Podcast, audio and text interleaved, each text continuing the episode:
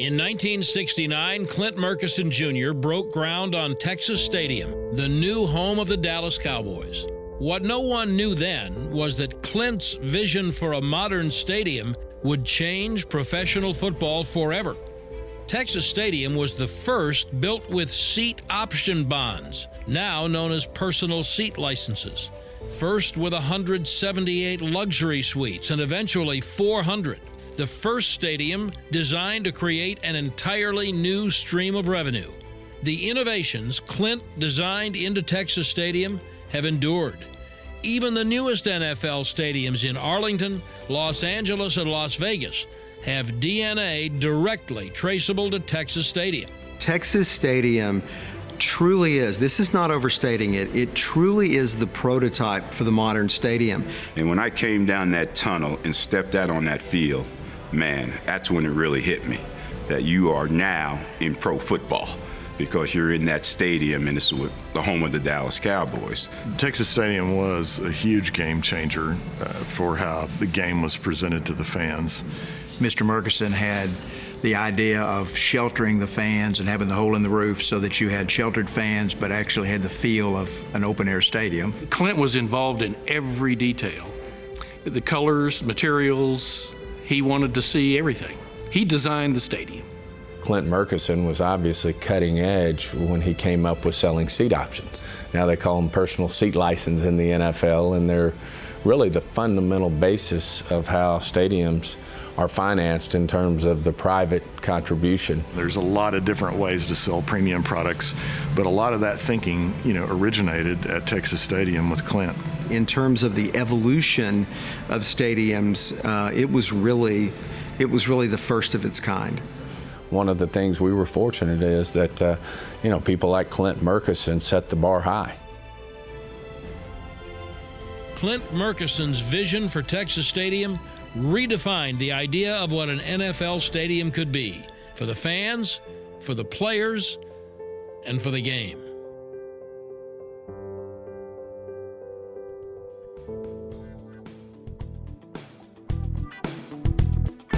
Welcome to Good Seats Still Available, a curious little podcast devoted to exploring what used to be in professional sports.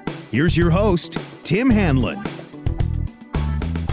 Hey, gang, your pal Tim here. It's uh, Good Seats still available. Yes, the curious little podcast that is devoted to, of course, what used to be in the realm of professional sports. Thanks for coming by. We appreciate it as always. Uh, by whatever means you have found us and or downloaded us and put us uh, in your earbuds, uh, we appreciate it tremendously. This week we continue our journey uh, not through any just uh, uh, grand plan, but uh, we're going to another facility this week. Uh, we were in Atlanta last week talking about the old Atlanta Fulton County Stadium. This week, we find ourselves due westward in the city of Irving, Texas, a suburb of Dallas, where the Texas Stadium story takes us. Yes, Texas Stadium was, in many respects, as that clip just sort of indicated, kind of the um, the prototype of the modern day NFL and or uh, professional sports stadium that we still uh, sort of see today. Personal seat licenses and uh, luxury sky boxes and suites and all kinds of other revenue streams, probably perhaps maybe even metastasizing into something even far more gargantuan than uh, than this story uh, sort of alludes. But make no mistake, in the uh, late '60s, early 1970s, uh, the beginnings of that dynamic uh, began in earnest, and and by many accounts, Texas Stadium in Irving, Texas, the home of the Cowboys for and for many championship years of the Cowboys, uh, was the prototype for uh, what modern day NFL stadiums uh, became and now still look like. And this week's guests, Burke Murchison and Michael Granberry are here to discuss the amazing and interesting and convoluted and uh, just curious story of Texas Stadium. They are the uh, joint authors of the book, the new book just came out a couple of days ago called Hole in the Roof.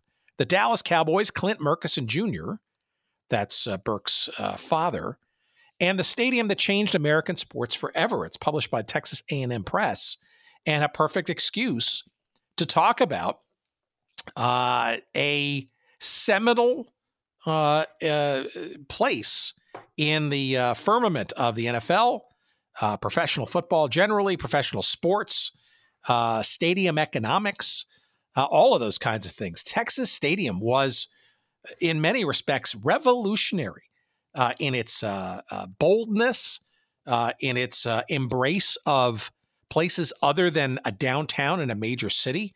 Um, and you're going to hear in this story, it's uh, it, there's a, a, lot of prelude to it for sure. I mean, the stadium uh, itself launched in well, it, it broke ground in uh, in early 1969 and opened uh, about two years later in October of 71.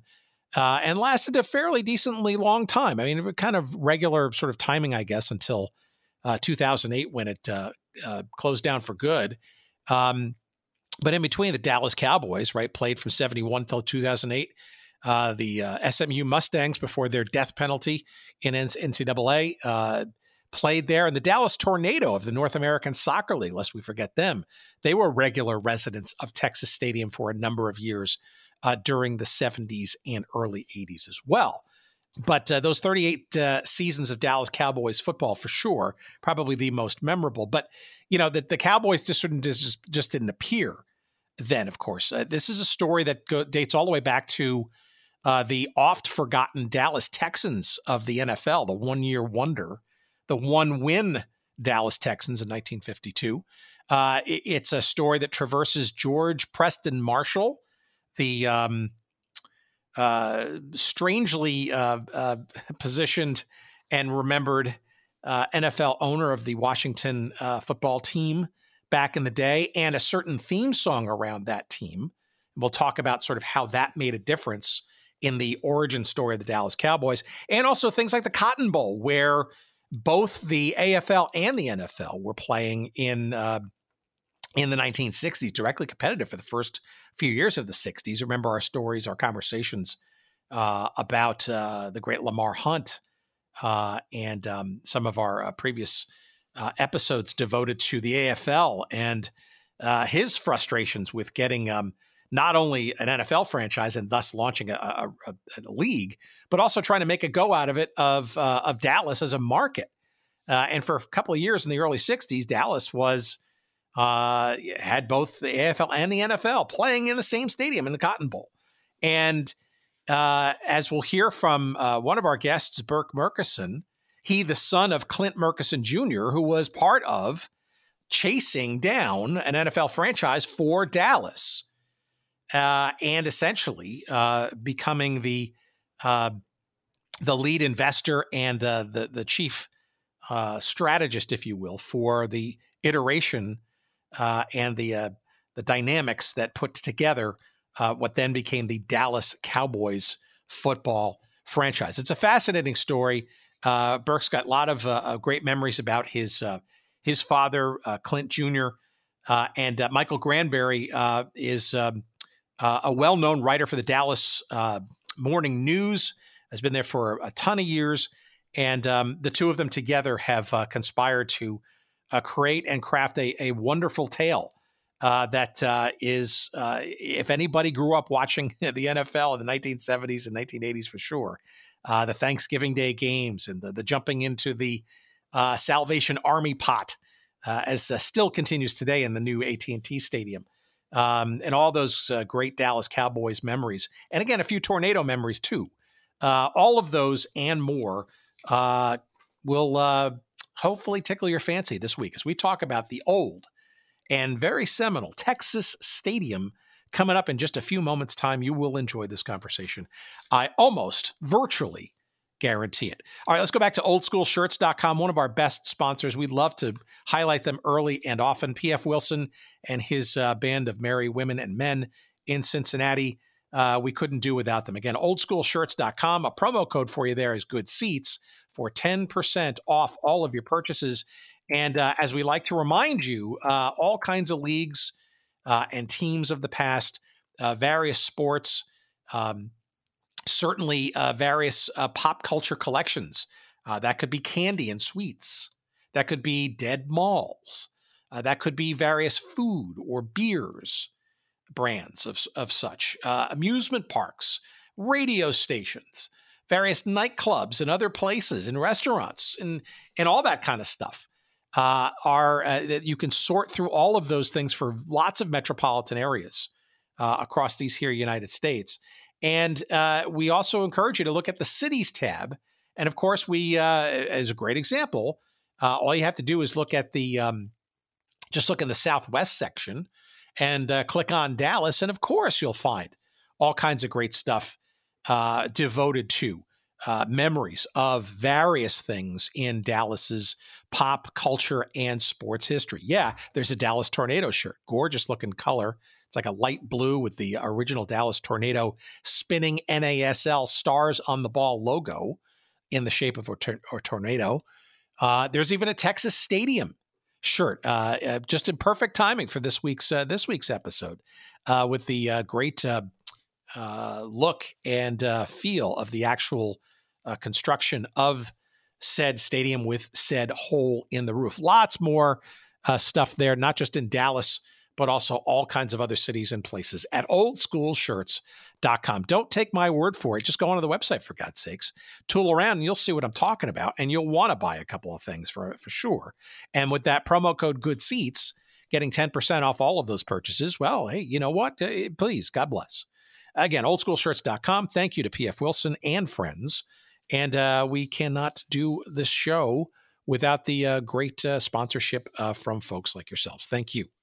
All right. And thank you, of course, great listeners out there, as always, for listening further. Here we go. Let's get into the story of Texas Stadium. Yeah, it's about the Cowboys, but but so much more. Texas uh, politics and uh, uh, geographies and all kinds of stuff. Here's our conversation that we had with Burke Murchison and Michael Granberry. We had just a couple of weeks ago. Please, as always, enjoy.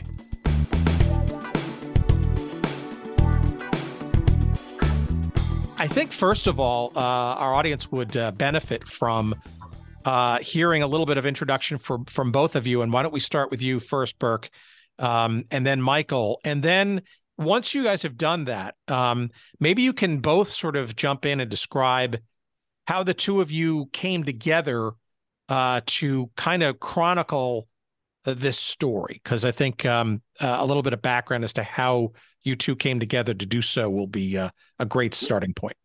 No, that's a good story. That's a you know interesting uh, story there. But personally, I guess what in terms of what uh, my profession and family and things like that? Is that what you're thinking, or what do you? Oh, ab- you absolutely. Yeah, I, I, think Murchison is is a known surname in uh, certainly in Texas circles, but for the wider audience outside the great state, I'm not so sure. Okay, well, I am Burt Murchison. I'm the uh, one of uh, Dad's three sons and um, a second son, born in '49. Um, and of course, he was the son of Clint Jr. was the son of Clint Sr., who was a monumentally successful uh, entrepreneur in oil and gas uh, professional, dating back to the, you know, really to the Depression and and going forward, and ended up uh, having monumental success, and and out of that came uh, his formation of working with. Pardon me, he had three sons. One died my namesake died when he was only about 12, but my uncle John, who's two, two years older than dad, uh, through with their with their uh, their father's support, they formed Murchison Brothers, and that was a, a, general partnership that was kind of dedicated to managing their investments, and that was the partner, uh, the founding partner of of the Cowboys, and uh, and but Dad took personal a lot of personal interest in uh, the Cowboys. Uh, he was a very aggressive investor and entrepreneur himself. Had a lot of vision, and uh, and our uh, but he was joined by with his his his uh, partner and brother John in the venture, and they ended up. Uh, you know that was the vehicle investment vehicle that that started up the Cowboys itself. And then I, you know, in 1949, I appeared, and uh, and since then, it's kind of interesting. Our uh, dating back 30 years, my brother and I uh, joined joined together. We formed uh, Murchison Capital Partners, which is a private equity investment partner that would have been back in 1992. And that's the, the vehicle that we've used ourselves for our investing and things. So we've kind of like recreated things a little bit, but on a much, you know, smaller scale. But at the same time, we've had, we're proud of our success and we view this as a, uh, you know, kind of multi-generational legacy. We like to, we're, we're, uh, you know, I'm, I'm sure, I'm certain a number of our children will be joining us in the business and hopefully we'll just keep this thing rolling along for generations to come. Uh, I have. Before uh, we drag Michael uh, into the conversation, why don't you just give us a, a minute or so about uh, Clint Jr. because Clint uh, Jr. for those who don't know was your father. Uh, yes. You're mentioning Clint Sr. Obviously, the the beginnings, I guess, of this uh, of this of this family, but but Clint Jr. for sure is kind of the the centerpiece of this story that we'll get into a little bit more in detail when we drag Michael back into it. Yeah, sure. Well, he, you know, Dad uh, was he he settled back after World War II. He uh, settled with my mother and older brother in Dallas. I was, and that was like in the late forties. And he was a he was just crazy, always crazy about football. And and I recall growing up, uh, just being around him, and he on Sundays he would always have uh, these grainy black and white uh, uh, videos of not videos, but you know the, the televised games on TV, and it might be. I think Chicago was on a lot, maybe St. Louis. I can't remember. I remember he was always watching it, and he he lived he, he it said he was a goal setter, and very early on he set a goal for himself to to bring professional football to Dallas. And he was not getting he would he could never get any cooperation from the NFL, uh, which uh, in in terms of doing an expansion franchise in Dallas, they had attempted one in 1952 that was so undercapitalized that it, didn't even make it to the first season. And the NFL took it over. Matt, it Matty Bell or Matt Bell was I can't remember his his first name, but the commissioner uh, they Bert they Bell. Bert Bell. I believe his name Bert. is Bert Bert Bell. Yeah, Bert Bell. Sorry. Yes, anyway, and we've had we've had Bert Bell's uh, son Upton Bell on this uh, this uh, this show talking about lots of interesting things like the World Football League, for example. Well, that's neat. Well, anyway, Dad tried to buy the team. At that, tried to buy it, and and got no cooperation from either owners or Bert Bell. I think Bert Bell had uh, he was friends with Carroll Rosenbloom, who who bought the assets or whatever you buy and moved uh, the team to Baltimore, where it became the Colts. And interesting, like within uh, six years later, they pro- they played in the greatest game ever played. So I mean, it was a f- phenomenal. You know, there was phenomenal success there. And then Dad uh, continued to pursue his interests and actually uh, uh, went after the San Francisco 49ers, which didn't work out. The, the the league was trying to convince him to to buy the Chicago Cardinals, which was the second team in Chicago and was already always. I don't think it was it was kind of a second fiddle, never particularly successful. And I think the owners were difficult to deal with. And then he also turned towards uh, turns to the Washington Redskins and Preston Marshall, George George Preston Marshall, who uh, there's some really there in in the book and, and Mike covers it brilliantly. There's some great stories about uh, what Dad and, and, apparently in that first round with with uh, George Preston Marshall, Dad had a deal, and it called for George for Marshall to remain as as as a GM and operating partner for five years, and uh, Marshall quickly, shortly thereafter, changed it, uh, demanded ten year uh, you know management contract, and, and Dad just told him to take a leave, and so that he was back to the drawing board.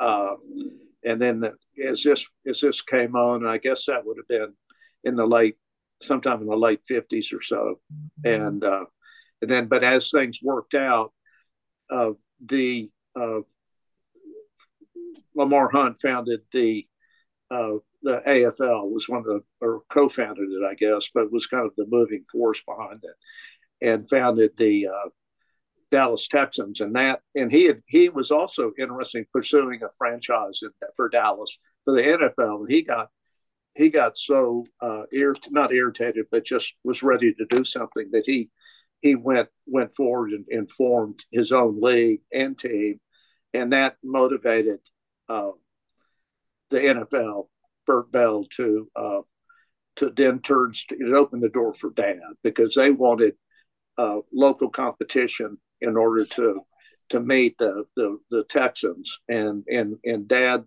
in spite of the environment, I mean competitive environment, he took a leap and and and and bought the franchise, and they began interesting for the first three years they actually played from 60 to 60, 61 to 62 seasons they played in the same stadium, the Cotton Bowl, for three years in a in a town that was not uh, particularly supportive of professional sports at the time. But it was a bloodbath. But Dad, uh, you know, survived the competition. Whenever it came up, he he never blinked.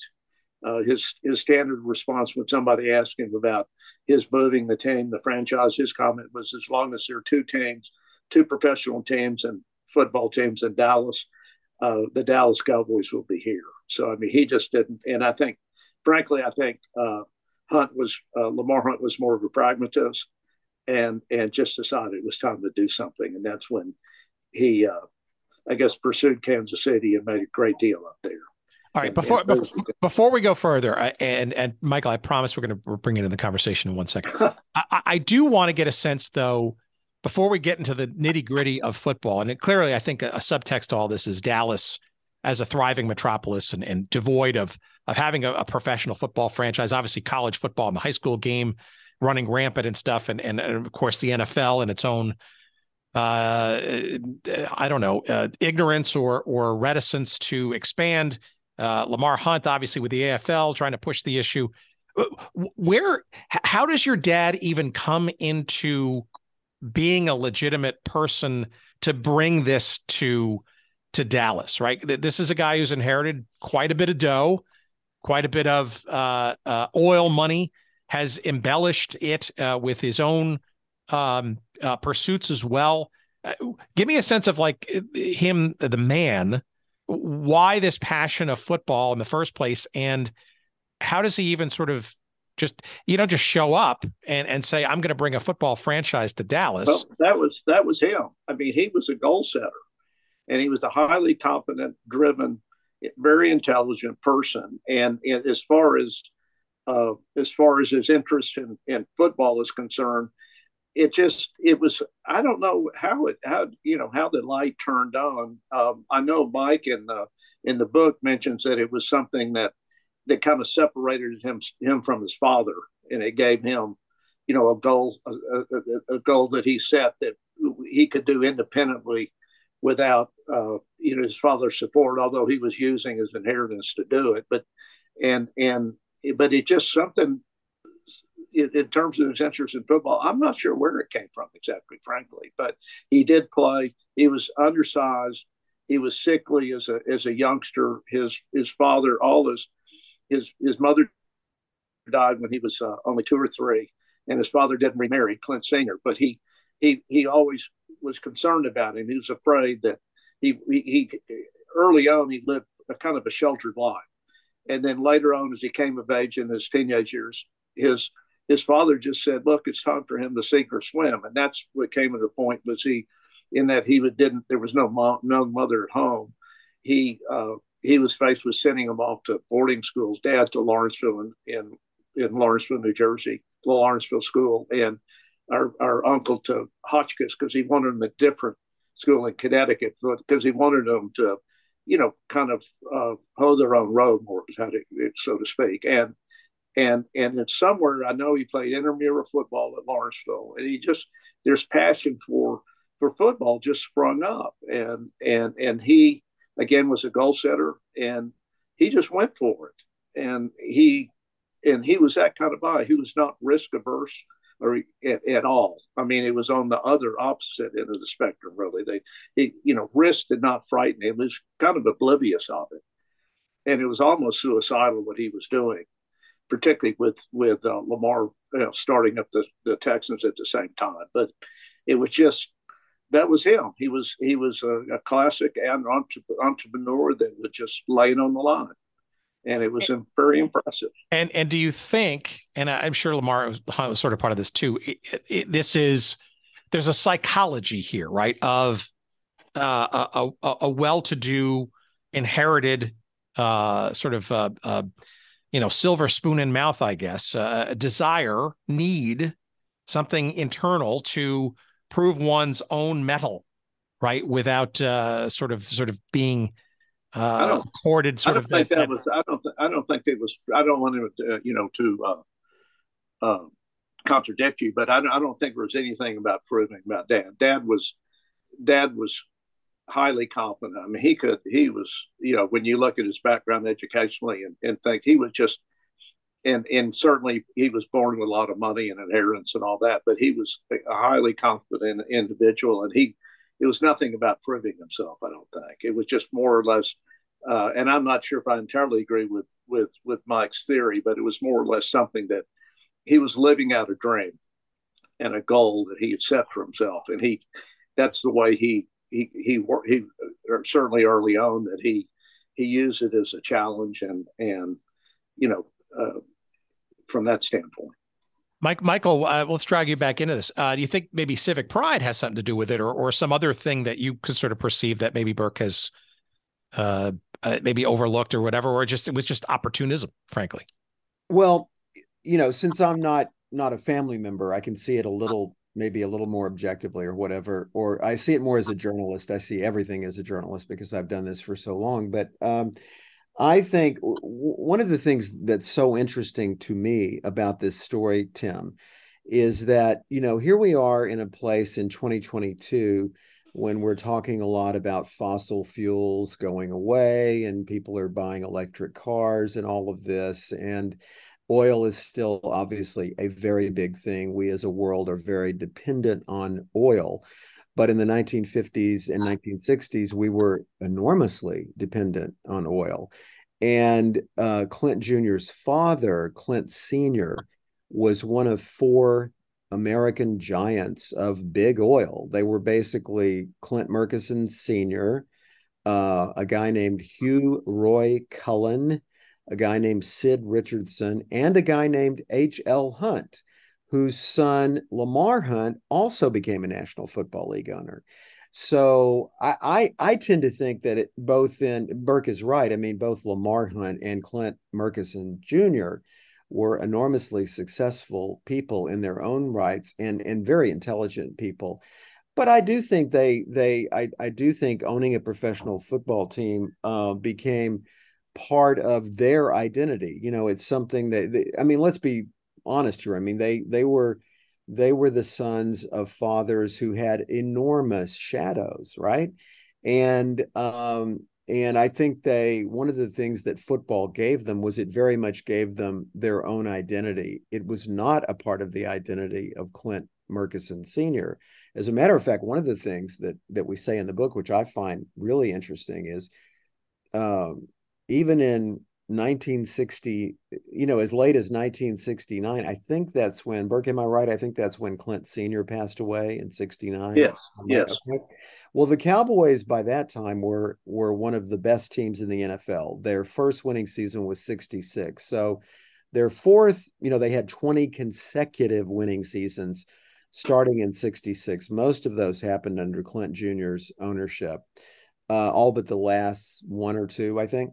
Anyway, but Clint Senior was never enamored of um, of of Clint Junior's wanting to own a football team, and it kind of reminds me. There's a parallel in a way. Some of the there there are a few parallels in the Murchison story to that of Jerry Jones. You know, we we talk in the book about how Clint Senior and Junior were enormous risk takers and they share that in common with Jerry Jones. And when Jerry Jones was in his mid 20s, that's when he first wanted to buy a National Football League.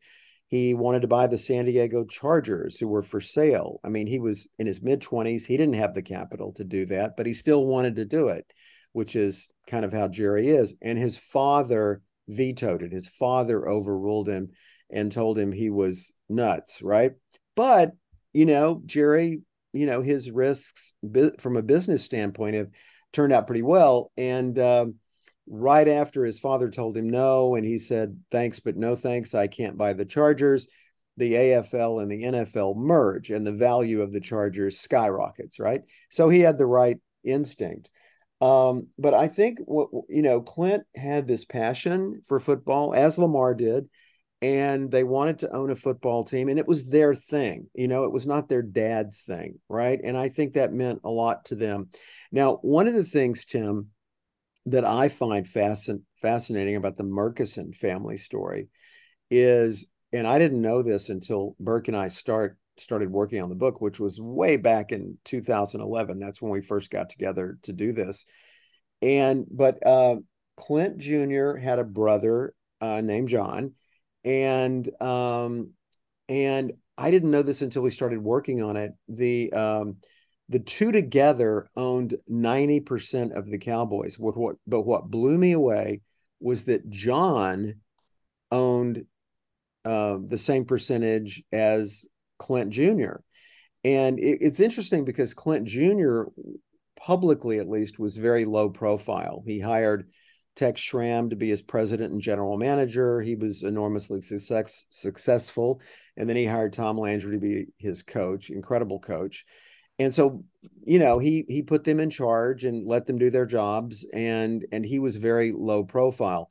But John, you never heard anything about him. And, and to the I mean, it was really astonishing to me. I had no idea that he owned the same percentage um, as his as as his brother Clint Jr. And uh, however it was that they divvied it up, it was enormously successful. I mean, the it just became an incredible franchise. And but can I can I jump in for yeah, a second? Yeah, uh, because I will say he he uh, Dad did have a lot of civic pride in addition to that. Because I know people, he would be asked all the time, why do you ever you know start the start up the Cowboys? And his his comment was was he never varied. It was I wanted to bring professional football to Dallas, and mm-hmm. that I think that in large part he felt strongly about Dallas, and that would remain the case as he pursued uh, building a new stadium uh, to replace the Cotton Bowl, and I think he saw that possibility of moving a,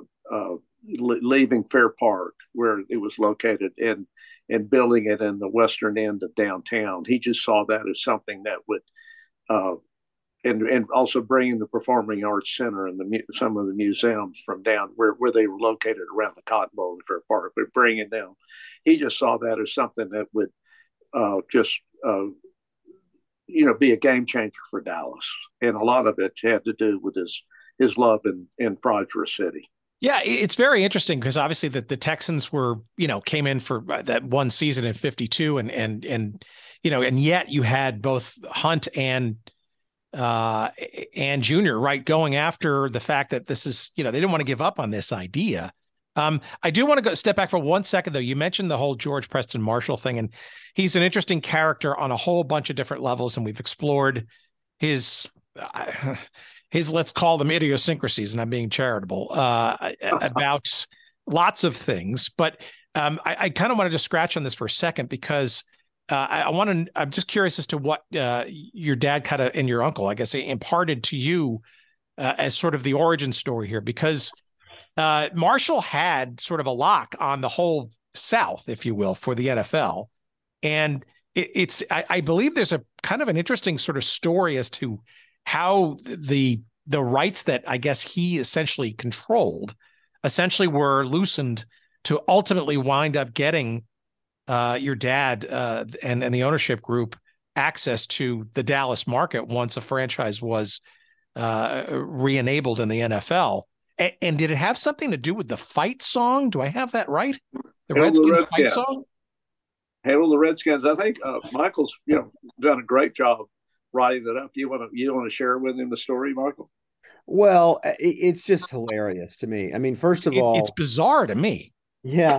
Uh, let me let me go back for a second, if I will, Tim, to 1952, the the one season that this team, the Dallas Texans, played in the Cotton Bowl before they fell apart, crumbled financially. Um, we have, you know, I have spoken to a couple of groups, and there was one in Winnsboro, Texas. And I, I said, I have a trivia question for you. There are three current National Football League teams that once played in Dallas. And, you know, one guy could name the Kansas City Chiefs, and everybody said the Cowboys, of course. And then they were stunned to learn that the Indianapolis Colts, you know, in, in a previous uh, incarnation, were the Dallas Texans who played there in uh, 1952. And that was Clint Jr.'s first attempt to get a team. And uh, and then he tried so hard, the 49ers, and um, you know, didn't like the Chicago Cardinals situation.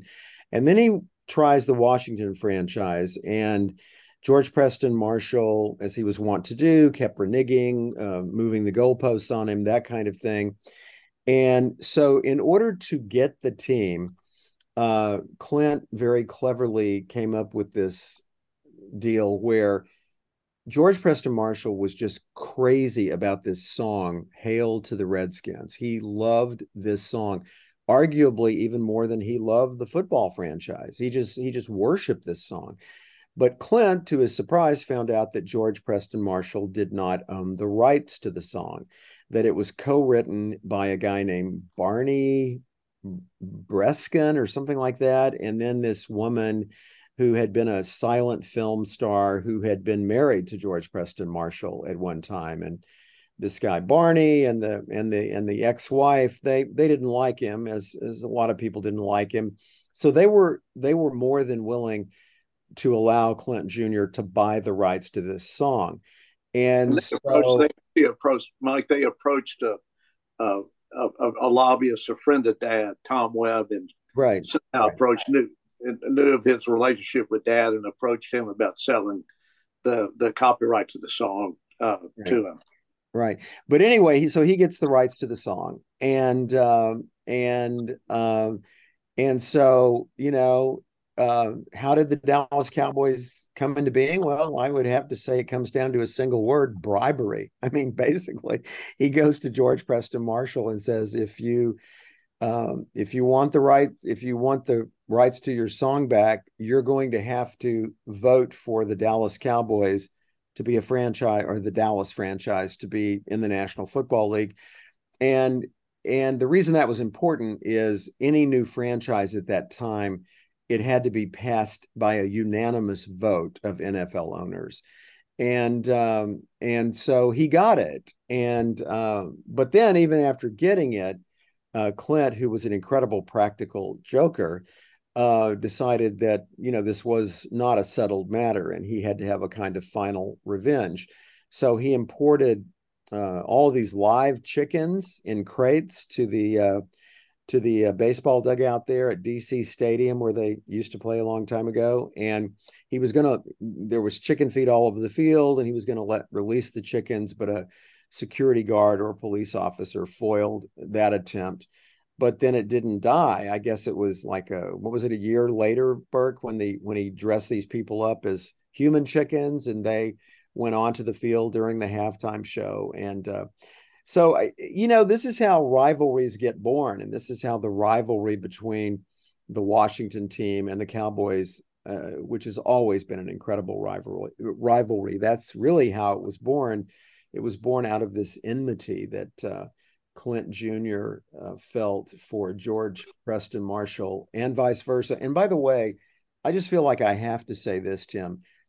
In my opinion, George Preston Marshall was just an awful man. Uh, he was incredibly racist, and he refused to.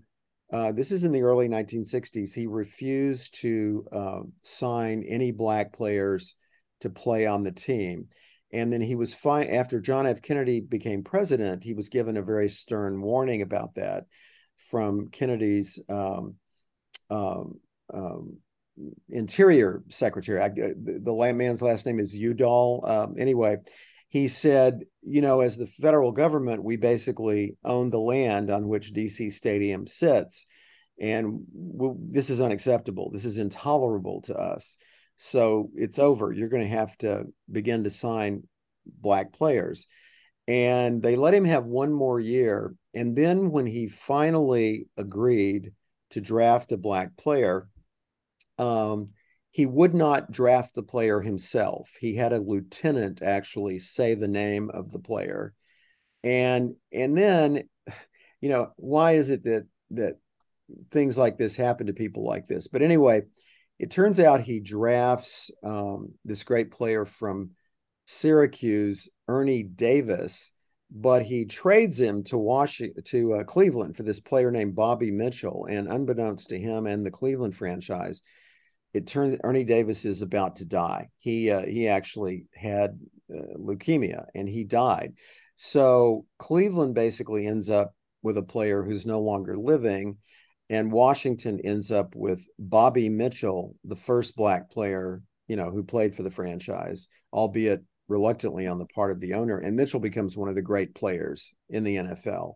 He's in the Hall of Fame, by the way. Yeah, yeah, exactly. And it was so funny, like uh, when, after the death of George Floyd in the Black Lives Matter protest, there was an outcry in Washington. People wanted the statue of George Preston Marshall removed. It was right outside the old RFK Stadium, and it was removed. And so the Washington Post called up either I can't remember if she was the granddaughter or the niece, and they said yeah. granddaughter. the granddaughter, yeah, and they said, "Well, what do you think about the statue?"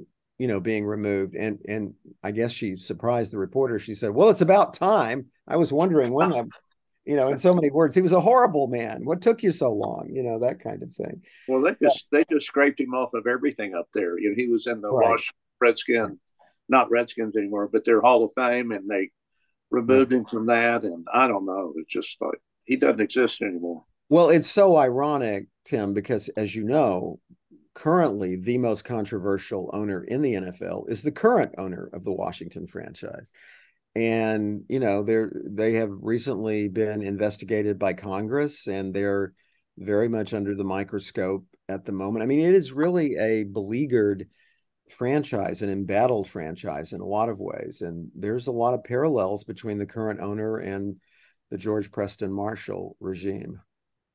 Yeah, it's a it's a fascinating and and odd uh, backstory. Both both the, the, the song issue and and and and Marshall. I mean, you know, obviously, uh, besides all of that, right? You know, he's you know he's part of part of the uh, the NFL's early uh, history, right? And you know, yeah. which is it's hard to ignore all of it, um, uh, much as as people want to.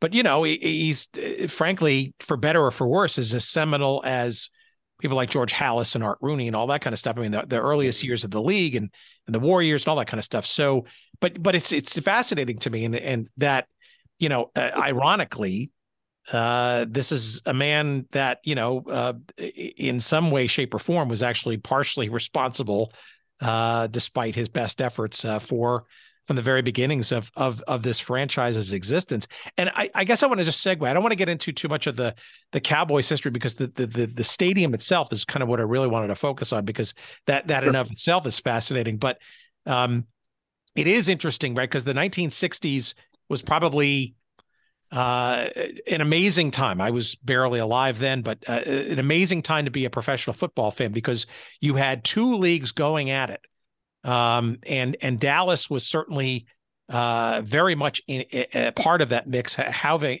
housing two teams for a period of time. Um, but I guess I'd want to start uh, uh, this sort of this thread on the Cotton Bowl itself, maybe a little bit of background on it because it was really the only kind of really viable uh, playing facility uh, in town, and it was housing two, let's call them bitter rivals at the time in pro football in Dallas. Right. Well, they, uh, you know, they had. Did anybody have the upper hand? No, not to speak of. I mean, I think the Dallas Cowboys did a little bit because they were playing in the established league, and so I think people felt like they were seeing like a better caliber of of, of player and team. And they would, you know, so you would see like Jimmy Brown and, and these established stars, uh, Johnny U, uh, just all the all the great players. And I think that I think that did make a difference. But but both teams, it was just like a bloodbath. I mean, it was they were just neither team really excelled, and in terms of not excel. They did. They did. Uh, Lamar State did in that in the AFL excel, but in terms of but from a monetary standpoint, they they were all just really suffering. And I think that what finally was the uh, the straw that that did it for uh, was for uh, Lamar's when his team won the AFL championship at the end of the of the fifty pardon me sixty two season, and uh, you know it didn't uh, or maybe it was in yeah and, and it just didn't make any difference in terms of or maybe they won at the end of pardon me they won at the end of sixty one but they didn't make it didn't make any difference in 62 in terms of the you know turnout paying paying attendance and stuff. It was it was just like not even a blip on the screen kind of. And i think that was a that that represented a major setback for him i think. And that's when i think he probably began thinking seriously about moving the team and probably opened up discussions with kansas city and maybe some other people i have no idea tim i wanted to uh, i wanted to say something about those early years in the Cotton Bowl. Um, for me, it was sort of like the fall of 1960. I had just entered the third grade, and what was so exciting for a third grade third grade kid in Dallas, Texas, is that overnight we go from having zero professional football teams to having two. And even though neither team was drawing that well um, in the beginning, uh, I mean, it was extraordinary to go to these games. I mean, you you got to you could you know buy a, an end zone ticket for a dollar, and a sideline seat was um, no more than six, and I'm not sure it was even. That. I think it's even lower than that. Yeah, yeah, yeah, and you could go and see Y.A. Tittle and Jim Brown and Big Daddy Lipscomb and these incredible giants of professional football. I mean, Jim Brown alone, it was it was amazing. And um, and then of course, when the Cowboys had their first winning season in 1966, it was absolutely electric because you had this astonishing team. Don Meredith, great quarterback, in my opinion. He's throwing passes to Bob Hayes, who was called the world's fastest human because he had won gold medals in the Olympics. I mean, technically, he was the fastest human being on earth at the time because of his performances in the Olympics. And like the early games in the 66 season, you know, the Cowboys were beating people like 56 to 7. You know, they were there there and and Bob Hayes really changed the way uh, he changed defenses in the NFL. He's basically the reason they came up with a zone defense because these very slow guys would try comparatively slow would try to guard him man to man. And it, it was a, it was a joke. I mean they they they just couldn't do that. And um and you know so the cotton bowl was kind of cool in that regard because you know we could see these and then even in terms of the texans i mean there was abner haynes and len dawson. I mean there were it was a kind of a it was really a fun era especially for a kid and um, but you know a lot of the book deals with the fact that uh, the city of dallas um, here the cowboys have been in the cotton bowl for six or seven years at that point from and here they have this phenomenal team in 66 it that season ends with the cowboys playing in what they called the national football league championship game the first of two back to back they played against the Green Bay Packers. And in 66, that particular championship game was played January 1st, January 1st, 1967. I was in the stands with my parents, and I, am I'm, I'm sure Burke was at the game as well. And we lost a heartbreaker uh, to the Green Bay Packers. The winner got to go to Super Bowl one against the Kansas City Chiefs, who had been the Dallas Texans uh, just prior to that. But even with all this going on, Clint is trying uh, behind the scenes first and then more vocally and publicly um, to get the city to consider a new stadium. And, you know, one of the reasons, and he wants a stadium in downtown Dallas. And as Burke said, he wants to bring the arts to downtown as well. And you know, I, I per as a native of Dallas, I think the city was incredibly short-sighted about that, about not wanting to work with him. in doing that. Um, and, and, and for me, the reason is very emotional. I mean, the I was in the sixth grade when President Kennedy was assassinated in Dallas. That had a huge impact on the city and on the Cowboys franchise. And I think Clint Jr. felt correctly that it would be very good for the city and particularly for downtown to do that. It would also be good uh, for the city, um, you know, to heal. I mean, you know, people all over the country call Dallas the city of hate in the wake of of that assassination, and um, it was it was a very difficult time for the city, particularly for those of us who were very young at the time. And uh, you know, I remember we had a symposium. Uh, my newspaper, the Dallas Morning News, hosted a symposium for the 50th anniversary of the assassination, and somebody correctly noted that from 1963 for the next 50 years, downtown Dallas was basically a ghost town, and and it would have been so different if uh, if they had uh, you know if they had worked with him and and built a state of the art stadium in downtown Dallas, and it was with him it was never an issue of public money because when he goes to Irving, Texas, people find this hard to believe. He never took a penny of taxpayer money the whole time they were in Irving, Texas. And and and you know, I have to say this as a current reporter in Dallas, it you know, the Cotton Bowl has one marquee game a year. And since that's Texas and Oklahoma, which takes place every year during the State Fair of Texas. Yeah, Red, Red River rivalry. That's correct. And when um but you know, it's like since Clint, since he announced that he was moving to Irving, that's when they started this ongoing process of renovations. And they just did it again on November 8th. This technically does not in, involve taxpayer money, but voters approved something called the Brimer Bill, which is tied to a proposed 2% increase in hotel taxes. But one of the things it's going to is further upgrades of the Cotton Bowl, which again has one marquee game a year. And they didn't begin to make even modest renovations to the Cotton Bowl until he announced he was moving to Irving, which I just find astonishing. Well, it it also it's so it's uh, it's interesting on a whole whole bunch of different fronts. I mean, it, quick little uh, anecdote. I, I, I think the uh, the the NFL uh, championship game 1966, which obviously led to the first Super Bowl afterwards for the for the Packers, uh, the, right. retroactively became. But uh, the Cotton Bowl actually the actual game was held the day before, usually on January 1st. But for That's this right. case, because right.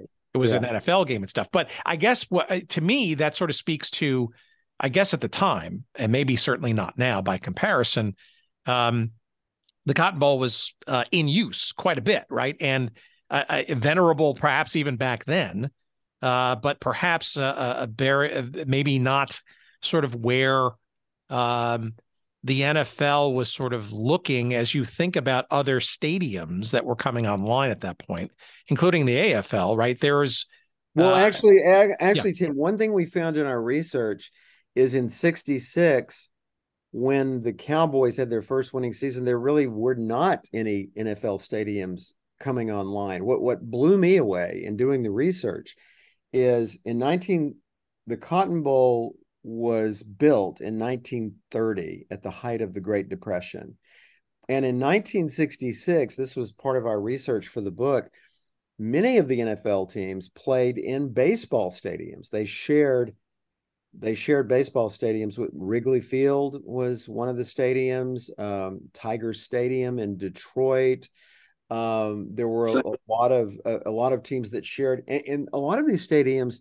The Cotton Bowl, astonishingly, was one of the newer stadiums in 1966, and it was built in 1930. That Franklin Field in Philadelphia was actually built in the 1800s, and this is how Clint became uh, as I, as I think our book shows, I mean, a visionary and a pioneer because he really saw that that this way uh, it, where these teams were playing was extremely antiquated and he was he was so bright and he was smart enough and perceptive enough to see that at some point salaries were going to skyrocket, television revenue would tap out as it did, and owners were going to need another source of revenue. And today, I dare say, the stadium um, has become, you know, the number one source of revenue. And, you know, Jerry Jones, for instance, is somebody who seized on that and kind of put the whole notion on steroids, as we say in the book. But but really, it was incredibly antiquated in uh, 66 i mean they they uh, what what you then had in the 70s not long after texas stadium opened in 71 is the the next trend was also something clint jr wisely did not like and that was they would still share stadiums with baseball teams but it would be these multi-purpose stadiums you know like right Atlanta, Atlanta, Fulton County Stadium, right, which which came right. in 1966, kind of maybe the vanguard of that, right? But it was a Correct. new construction, and it and it, it lured two teams literally overnight. right, and and then and that, like that had to give people rivers, some pause, yeah. Three Rivers in Pittsburgh. I, I can't remember what the one in Cincinnati was called, but then the trend, as you know, I think it was the 80s with uh, with that baseball stadium in Baltimore. What is it called? Um, uh, the the uh, the Orioles Stadium. Uh, Camden Yards. That started a new trend in baseball where they went to this kind of baseball only retro stadium. And then football kind of did the same, right? So um, uh, until recently, the Oakland Coliseum was, I think, the only one left that was doing baseball and uh, football. But uh, well, yeah, so, the, so the, the, the idea though, he gets that idea sort of in the mid to late '60s for sure. I I guess where where I'm trying to get to is. Um, obviously the the the neighborhood was already kind of going through its fits and starts there and stuff and he already had eyes so i guess uh, it sounds like though that he kind of tried to lobby dallas it's a pretty sprawling city, right? A great geography, lots of different places where one could create a, a new stadium, but it seems like uh, it didn't go very well. And and and the suburbs, I, I, guess that's the other sort of issue. And I'm not a native Texan, right? Nor a native Metroplex guy, right? Um, the idea well, of Irving, Texas, know, which is miles away, seems so well, it really, it really, it, it's very, it's it's not miles away, and and it was in his mind. I mean, when he was not able to, to get any cooperation from uh, Mayor Erik Jonsson or the City Council, uh, he continued to try to convince them, and he didn't stop trying to convince them, but he did start a secondary search for an alter, alternate location because by that point, uh, Mayor Jonsson and others had been so offensive to him and degrading. Really, I mean, this the the level of the level of uh, negotiation just fell off the fell off the cliff, so to speak. And he was not going to play. He was on a long term basis he was not he was not the kind of man that would go back and ever play in the Cotton Bowl on a long term basis. Well, why, so I'm sorry. Began, why, why do you think that was Burke? And and do you think they, the, people, the, Dallas they, people felt that maybe he couldn't go anywhere else? That's yes. That's what the city. That's what the Jonsson and there's a guy. There's a person named uh, Robert Cullum who headed up the Fair Park and was head of the Fair Park Association, and they felt like he had no alternative, and so and so they just just ignored him and refused to really negotiate with him. And that caused him uh, to try to, con- to continue the discussions, but at the same time seek an alternate site.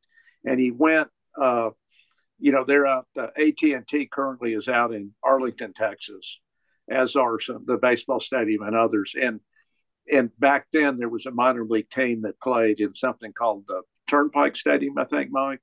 Right, and, right it was a baseball thing, and and he did look at that uh, because there was something existing there. But he his comment was, "I can't ask my fans to drive Cowboy fans to drive that far to a game," and so he wanted to. And and you know Dallas is entirely this is back in the you know mid '60s. Dallas is an entirely different place, and and so he had a friend Irving is just west of the Trinity River. Just it's you know just across the Trinity River from Dallas. As a matter of and, fact, that Texas Stadium Burke was I don't know if we have this in the book, but Texas Stadium was about almost exactly one mile. Think about that. One mile from the Dallas city limit sign. One yeah, mile. it's pretty. It's it's pretty amazing. It's right across the Trinity River, and and and he, it was his uh, it was his conclusion that while that this that that actually Texas Stadium that location was superior to any. It was a superior location in in the entire metroplex, and even superior to the downtown location because people were going to have to drive downtown to go to the games, and this was much more accessible. And and so he he started up discussions, clandestine discussions with. Uh, he had, had, an introduction through a friend who was a, a, business guy that was a Irving native, Max Thomas, and it, it's that's it's a fascinating story about what he went through, uh, doing kind of coming in the back door, and he faced there he faced a lot of opposition there too. Also, I mean, the, the existing mayor, the uh, uh, what's it? I'm trying to think of his name right now. But anyway, uh, he, uh, the guy at the time was Robert Power, the mayor. Was the, no, he wasn't the mayor. No, no, no. A guy named Brown wasn't he? Wasn't he? Yeah, Lynn Brown. Lynn Brown, and he was the uh, he was a five term incumbent, mm-hmm. and and he he basically uh, wouldn't even talk to Dad about about the, the, the possibility of Cowboys building there. And so Dad, with Mac Thomas's help, went in the back door and began speaking with uh, some of the younger city councilmen, one of whom was Bob Bob Power, and there there were others involved. And and and then, but you know, he, he couldn't do anything without getting the current city council and the mayor on board. And so what he did was actually made a deal with Bob to, to support his campaign to have him elected mayor of, of Irving. And and it went through. It was a very tight run. It was a very tight election, and it went through a. Actually, it was a runoff, right, Mike? It was a runoff, and yes, and, yes, and he and and and so it was just like the whole thing was just inches. I mean, it, it could have easily failed, and and but but Power was able, with Dad's support, was able to pull it off, and and became mayor and you know the rest is history. It's a really it's a fascinating story. You know tim one thing interesting to me in doing this and telling this story is how the whole stadium thing the whole issue has evolved in the united states. You know you go from this period in 66 when you know you have only city owned rental facilities where a coke and a hot dog are basically you know that's that's it for in terms of food or entertainment right? And and then clint really really redefines the experience um, at texas stadium. But but you know as we're as we're talking here one of the things that was was i think there's a lot of grieving that goes on among people in dallas about well, Dallas has blown it twice. Uh, when Texas Stadium was on the way out and Jerry Jones was looking for a new stadium, um, you know, a lot of people in Dallas said, great, this is an opportunity for the Cowboys to return to Dallas, where they have not played a game since 1971. And that's true. The Dallas Cowboys have not played a game in Dallas, Texas since 1971. And, uh, when they open, you know, they played the first couple of games of the 71 season at the Cotton Bowl when Texas Stadium was getting ready.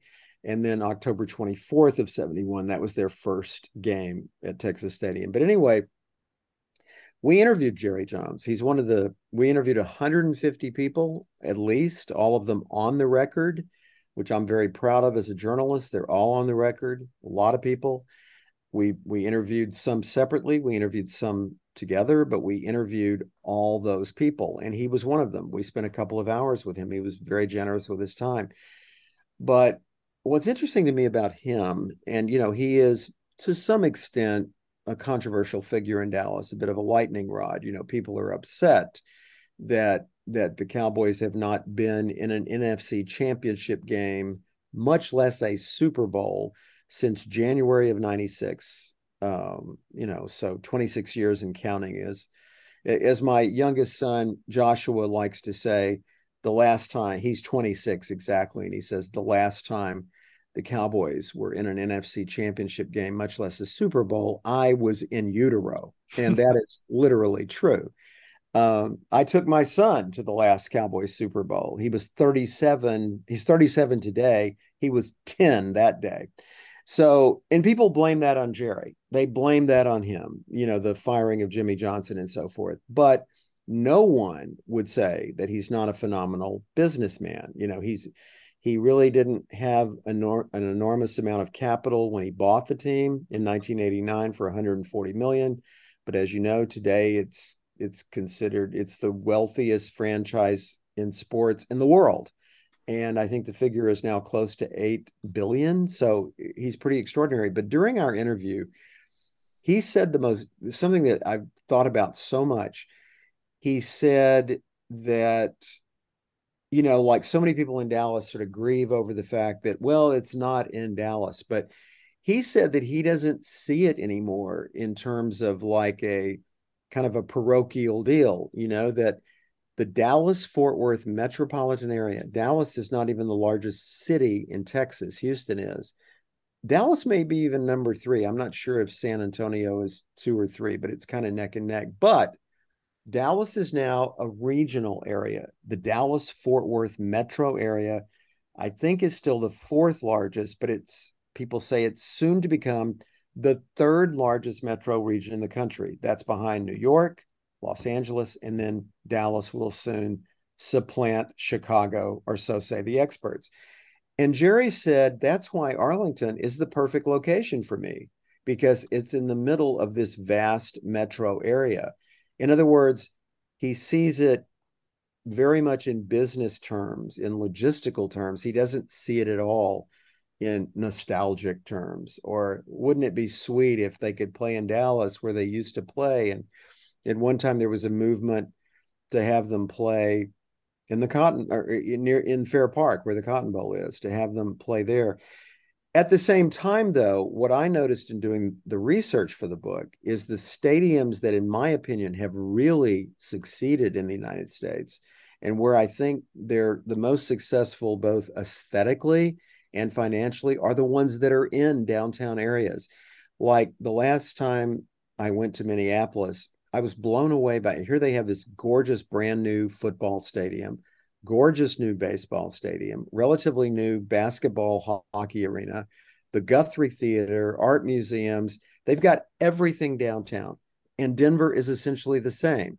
San Diego built this gore. I used to live there when I was in the Los Angeles Times bureau in San Diego. They built this beautiful new baseball stadium Petco Park in what used to be a horribly blighted area, horrible area. It totally transformed the area. And, um, you know, I, th- I think a lot of these downtown areas have really benefited from from successful stadium projects. But yeah, it does. It does. I'm sorry. It does ebb and flow, right? I mean, I think the, the time in which you were talking about this Texas stadium, though, was certainly one of the. It was definitely looking. I mean, look at the early '70s, right? You had Schaefer Stadium. Let's we'll put that aside for a second. I mean, you know that that was a regional play for sure, and arguably cheaply built. But you look at Rich Stadium in '73, right? That was in Orchard Park, suburb of Buffalo, right? The Pontiac Silverdome. That was a bold move, getting out of the city of Detroit, right? Um, this is actually uh, uh, prescient, I think, uh, uh, on the uh, the part of uh, of Clint Jr. in in many respects to right. to to push this out. And and look, it's also let's also call a spade a spade this is the beginnings, it seems, of a of a of a generation of football only stadiums. Now, if you fast forward to today, right, every sport seems to want to have its own an right. operated stadium, right? Which is yeah. like, you know, times four or six, depending on how many leagues you think are. But right. that that's a pretty big deal, right? Because it centralizes and harmonizes revenue streams, right? Mm-hmm. It, he yep. becomes Clint and, and team become the owners and operators, not the renters anymore. That's right. And, and, and, when we interviewed Jerry, he was very complimentary of Burke's dad because he said that was a that was a game changing calculus. I think the phrase he used was the most brilliant thing he did was you know the the the the the seat option bond concept it's taken on several evolutions since then but he says it allows you to reseed the stadium which becomes a very lucrative thing to uh, to the owner and let's be honest i mean look at player salaries now they are like Like I couldn't. The Texas Rangers a couple of days ago signed that pitcher deGrom from the Mets, and I couldn't believe how much they were paying him. You know, I mean, and the stadiums that they play in are one of the big reasons they're able team sports teams in any sport now are are able to afford those salaries. But also, in addition to that, Dad was all about uh, the the spectator, and and in doing Texas Stadium, he did, you know, coming out of the Cotton Bowl, which had, had he referred to it as fully depreciated, and that was uh that was being complimentary because the place was falling down around uh, you know, just falling down. And and when he built Texas Stadium, it was all about the spectator having sufficient parking uh, that was uh, not just efficient but was walkable and fairly close. And then in addition, just the uh, the chair back seats, the uh, sidelines, the closest to the field. Uh, it was, you know, everything you put into that uh, put the prioritize the, the spectator. Well, and there, were, there was no bad seat in the house either, right? Right. That was the way. That was the way. And, and actually, it's interesting. It ended up being just over sixty-five thousand in in capacity, but he had hoped to do a fifty-five thousand to make it even more intimate and close to the field. But he just couldn't make couldn't make the numbers work. It, it I also cost, uh, yeah, growing up as a kid though too. I remember you know in the early mid seventies. Um, it also looked just gorgeous on television. I mean, with the stars that are on the on the the, the border around the around the, the field and the the symmetry right. of it all and the, and the color scheme. Right. I mean, it looked like it was. I mean, literally, it looked ahead of its time.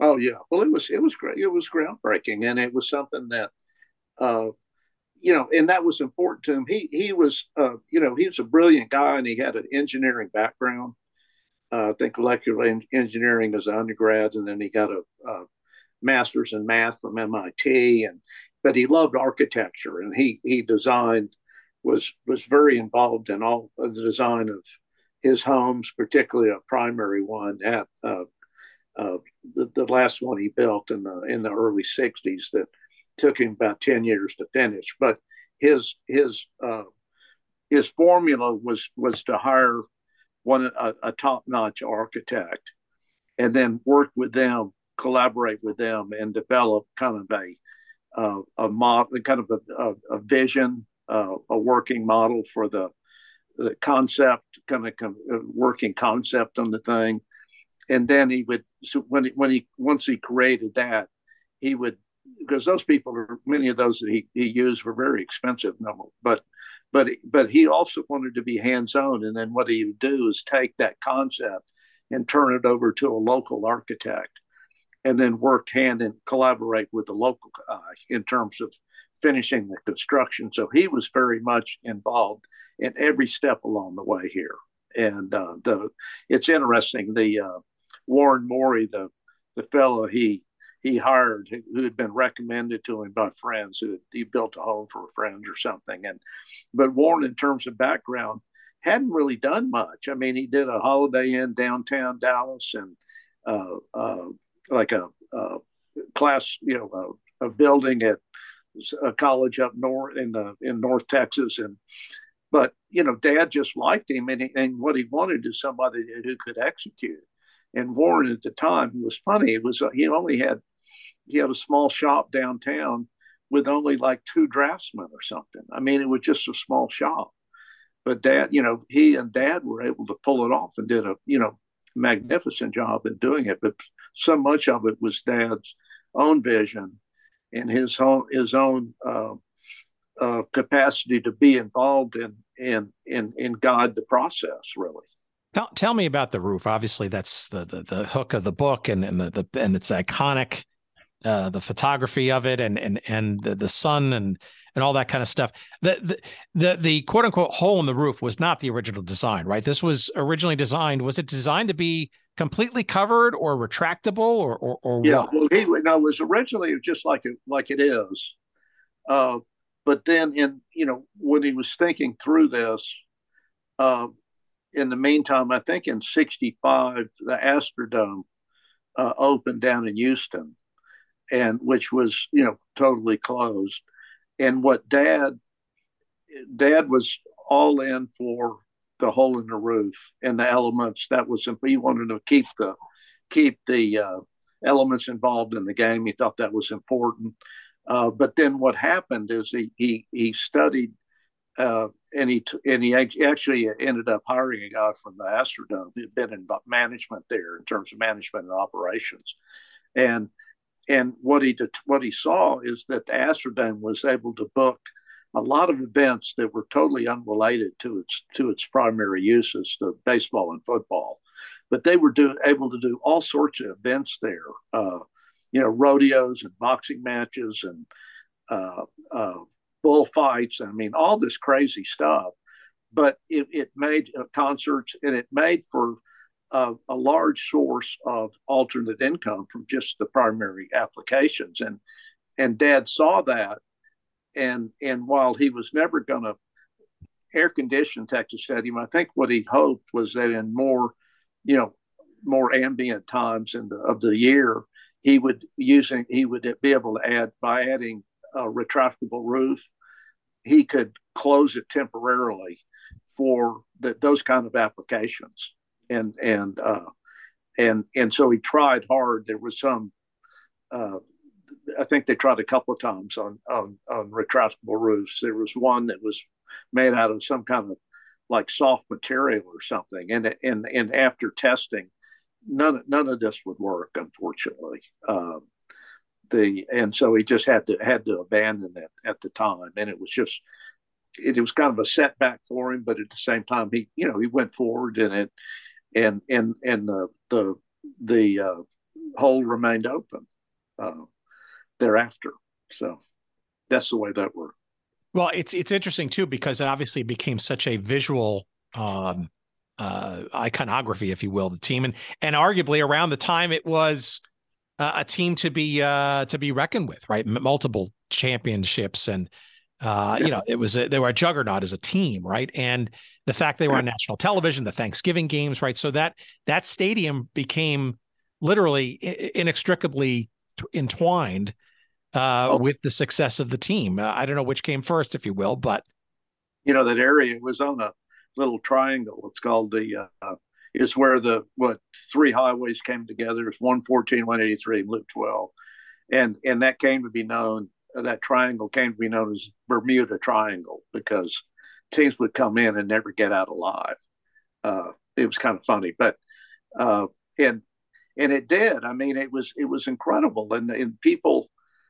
Uh, you know, it was a beautiful stadium, and, and it and it and it grew to be kind of symbiotically connected with the team. And and you know, it's interesting because later on, uh, as as time went on, you know, Jones bought the team, and one of the things he did, he was looking for anything he could do to to increase the revenues generated by the stadium for himself. Or and and one of the things he did is is to uh, in conflict with existing rule of of uh, you know everything was uh, shared cooperatively on on advertising. You had or, or, sponsorships where you'd have the beer of the NFL or the or the uh, credit card of the NFL and all this kind of stuff. Well, he started st- selling sponsorships not for the team, which would have been, you know, illegal according to NFL rules, but he sold them for Texas Stadium and and it was just kind of an end around a little bit, very sneaky and things, but it, it and it was something that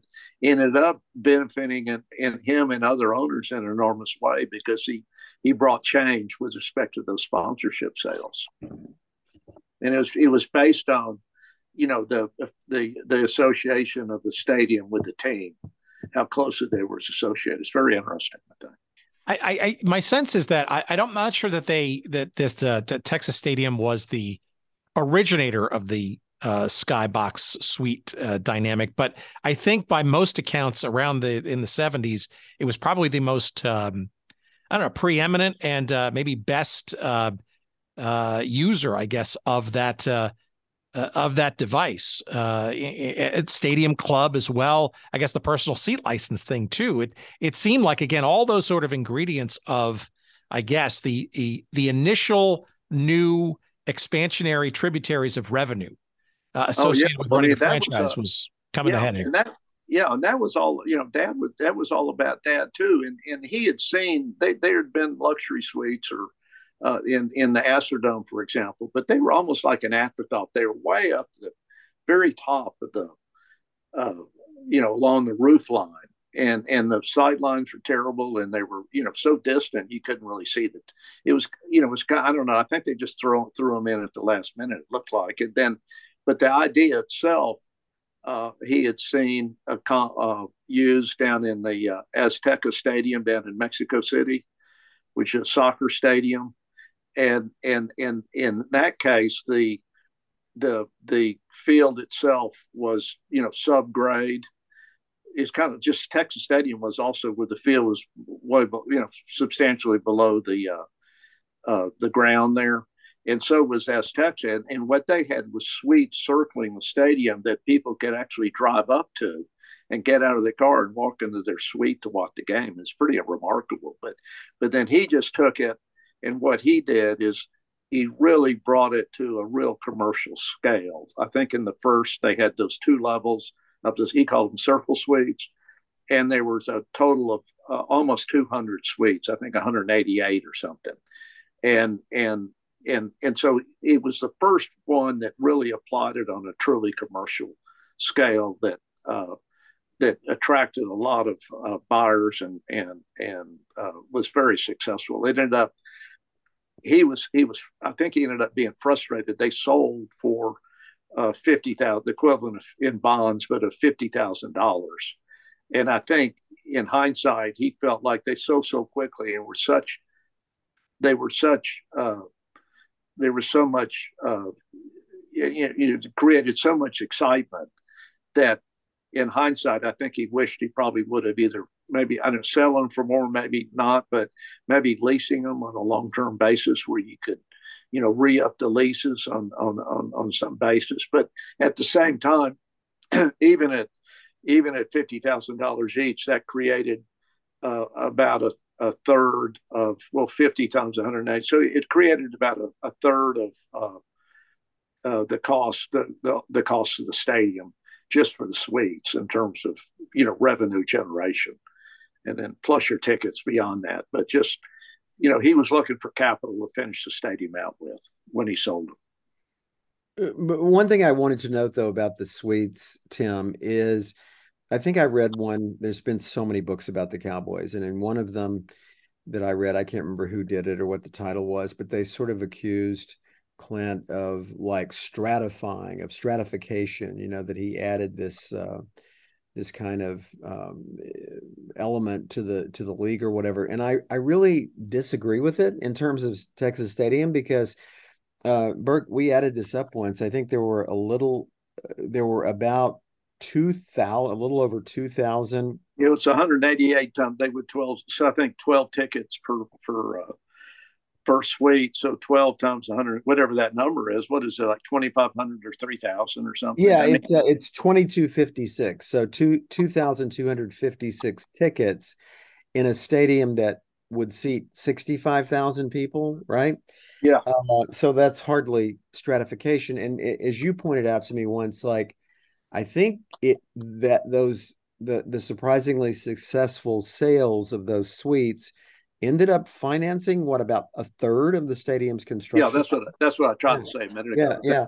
Well, any, yeah. but but one thing I Tim, if you don't mind, one thing I would love Burke to to say, which he and I have talked about, is obviously this stadium thing has gone crazy, right? We have high school stadiums in Texas, taxpayer funded high school stadiums with luxury suites, right? Uh, I think the example I use, Katy, Texas, $72 million. Um, and Burke, you we have a chapter in the book called the Franken Stadium or Franken Stadium, you know. You you told me that your dad in many ways would be sort of horrified by some of these excesses.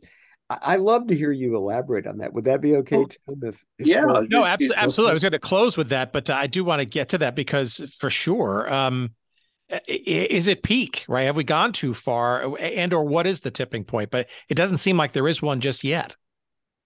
yeah, I mean, I, am surprised, every, you know, with the with regard to people's willingness to pay up for tickets and suites. I mean, I just, you know, it, it just it it boggles my mind. But at the same time, I mean, I think the the sport and the and the it's it's destroyed part of the great part of the sport in my mind in terms of you know family involvement and people going out to the game uh, you know, for for the the home games together and uh, all the uh, camaraderie and fellowship that goes along with that. I mean, I just think I think that's a that's kind of it's it's it's going away. And I think what you what you, what I've noticed, I don't go out there much at, to AT and T, but what I've noticed there's there's very very infrequently do people show up in the same same seats where you're seeing the same people week after week. And what what happens is you just have a lot of people buying these tickets and they're using using them for special occasions,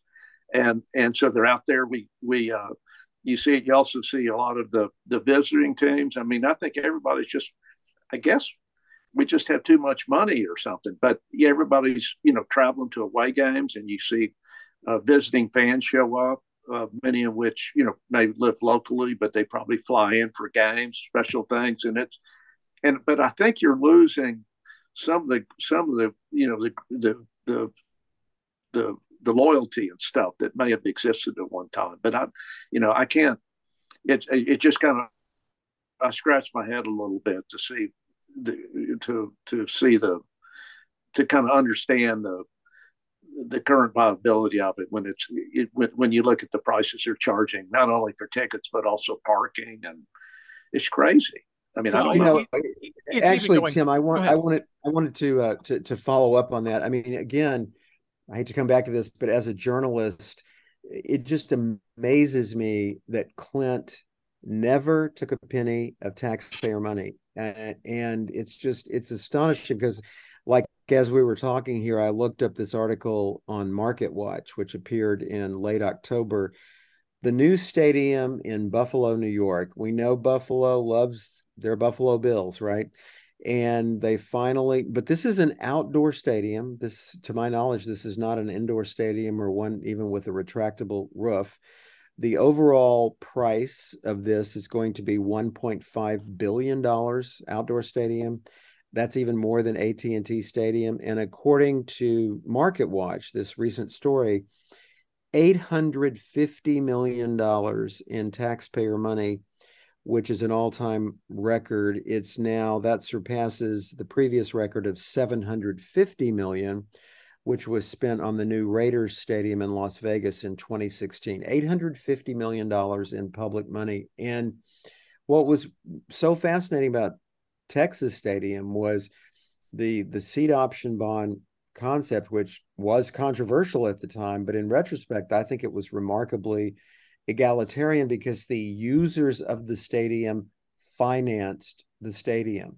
And and even in even in you know 1967 dollars you know they it was a reasonable price. And uh, you know I, I i particularly when i was with the la times i would interview a lot of economists the one that comes to mind is roger noll n-o-l-l with stanford university sure he felt stadiums were a very bad deal for for taxpayers in cities. He felt they should all be privately financed, especially in a league with 32 billionaires, right? I mean, why why are they why are they forcing taxpayers to in a small city like Buffalo to cough up 850 million in public money? Can you imagine what that money might do for some of the social issues I'm sure they have in no, Buffalo. I, I, it's only getting. I mean, look, I, Nashville is uh, looks like they're going to back up the truck too. I, you know, if you read right. uh, a quick shout out to uh, Neil deMause and and his uh, his website, The Field of Schemes, uh, coming out of the book that uh, he wrote a, a, bunch of years ago. Um,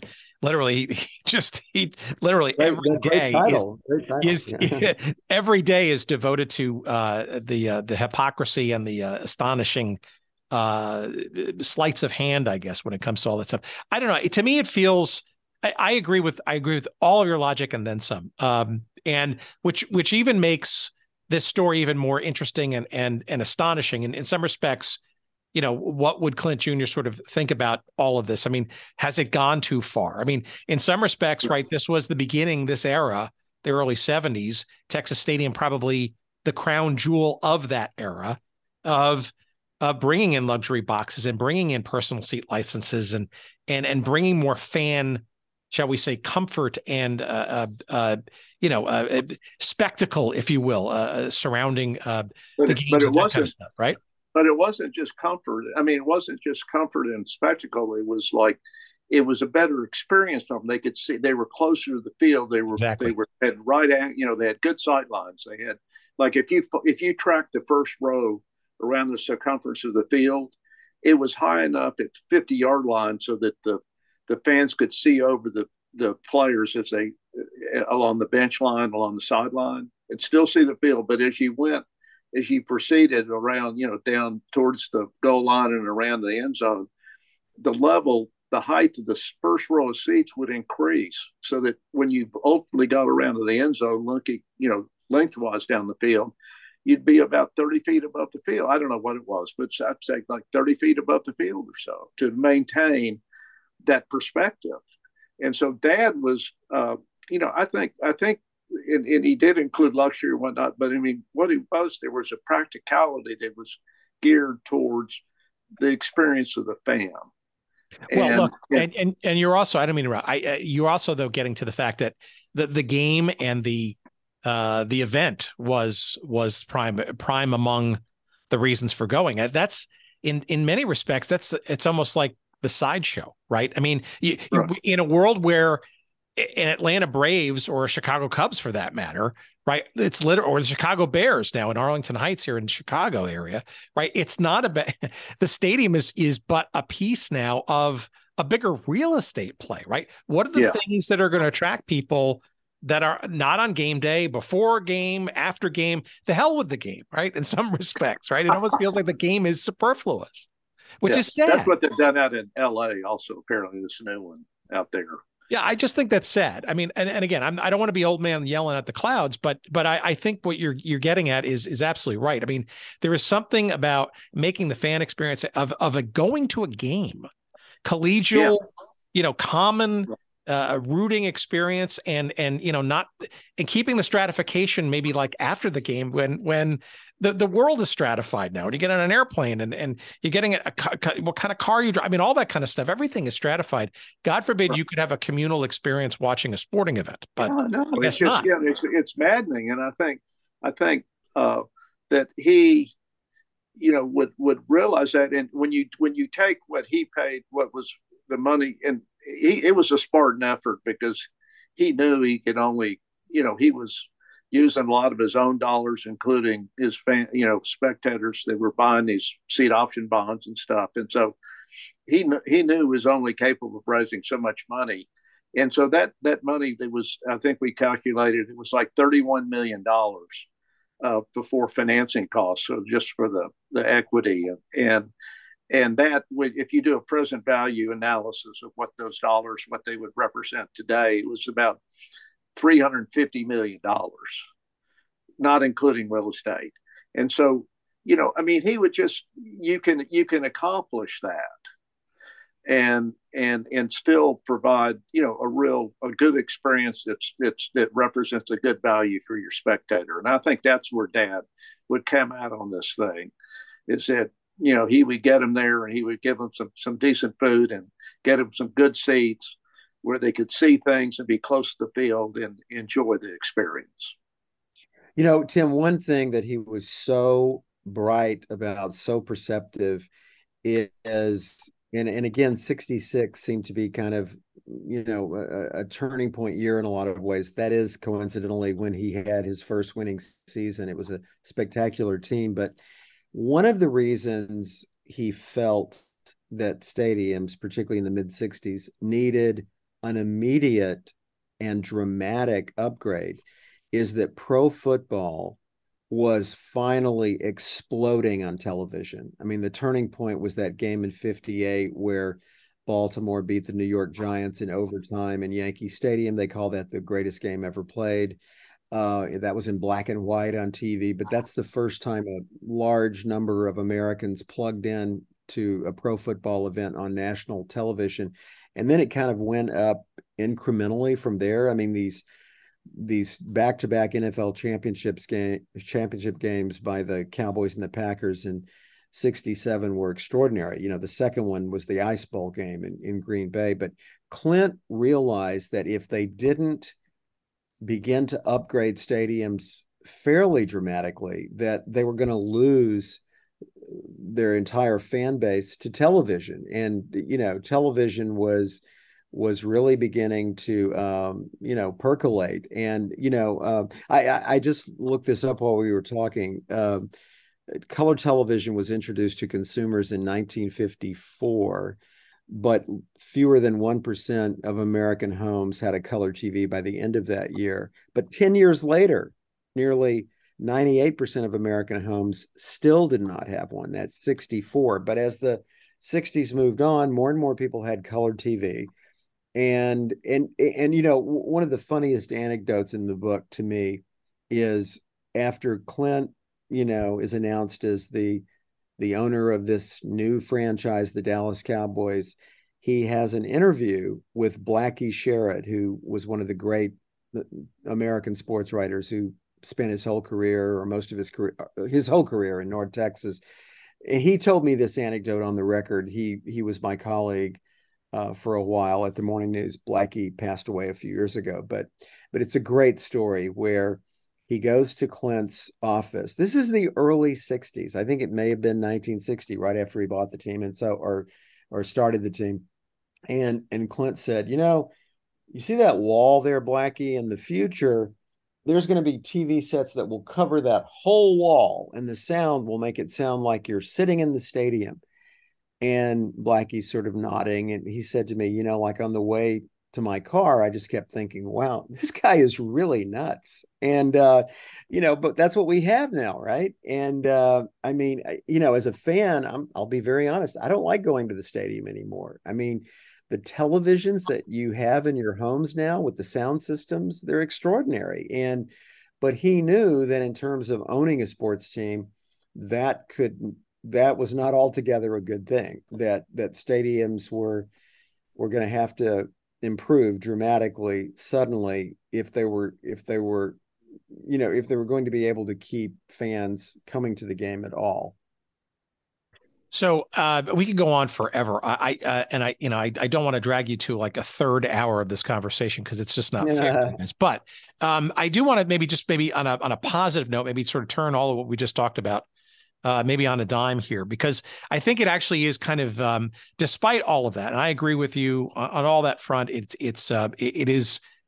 Let's see, let's see what maybe an economic downturn, uh, you know, the the raft of of private equity into sports and investment, and let's see where that goes. I, I don't think I don't think it goes on exponentially forever. I think there will be.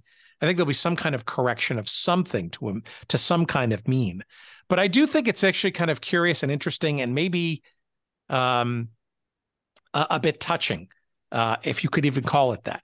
Um, and I have not been to AT&T Stadium, but it's my understanding that uh, in that retractable roof environment, there is a setting there, I think with the old Texas Stadium in mind, uh, where it could be uh, uh, arranged and, and uh, set up where the Texas Stadium like hole in the roof can be replicated. Do I have that correct?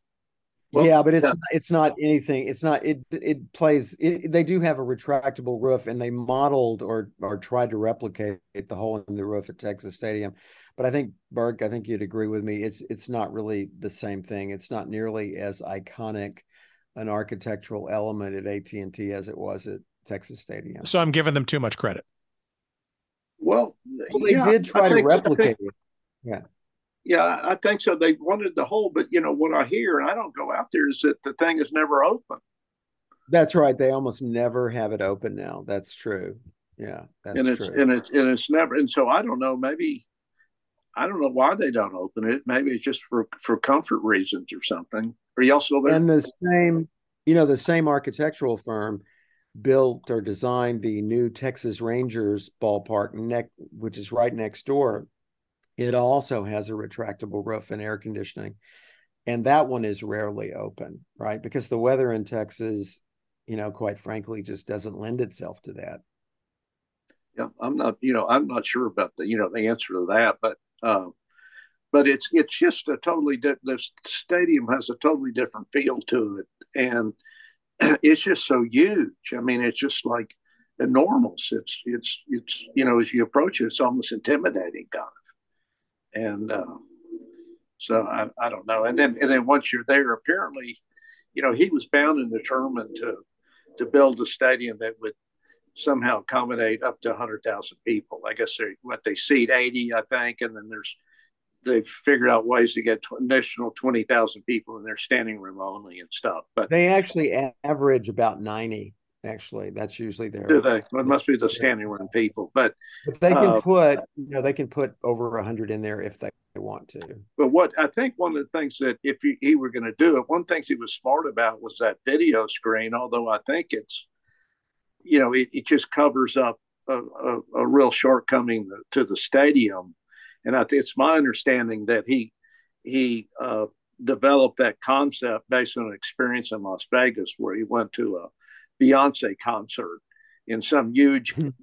uh, auditorium, and Beyonce was like a little speck down on the down on the stage, and they had screens coming up larger and larger larger in the beginning and then getting smaller as they come up through each side of the room. And I think that, you know, that gave him the idea that he could actually enhance the experience by adding that big video board uh, so that people could see the uh, the game itself. But I mean, it's almost like you know, why be there uh, if you're in, in? And I always find myself kind of gravitating. You're just naturally gravitate to that big screen, and uh, anyway, I don't, I don't know. No, I, yeah. Well, I, so, so let's wrap up with your, but both of your individual perspectives on maybe it's the same. Um, this is, this is a stadium that at its time, uh, was, uh, uh, a, a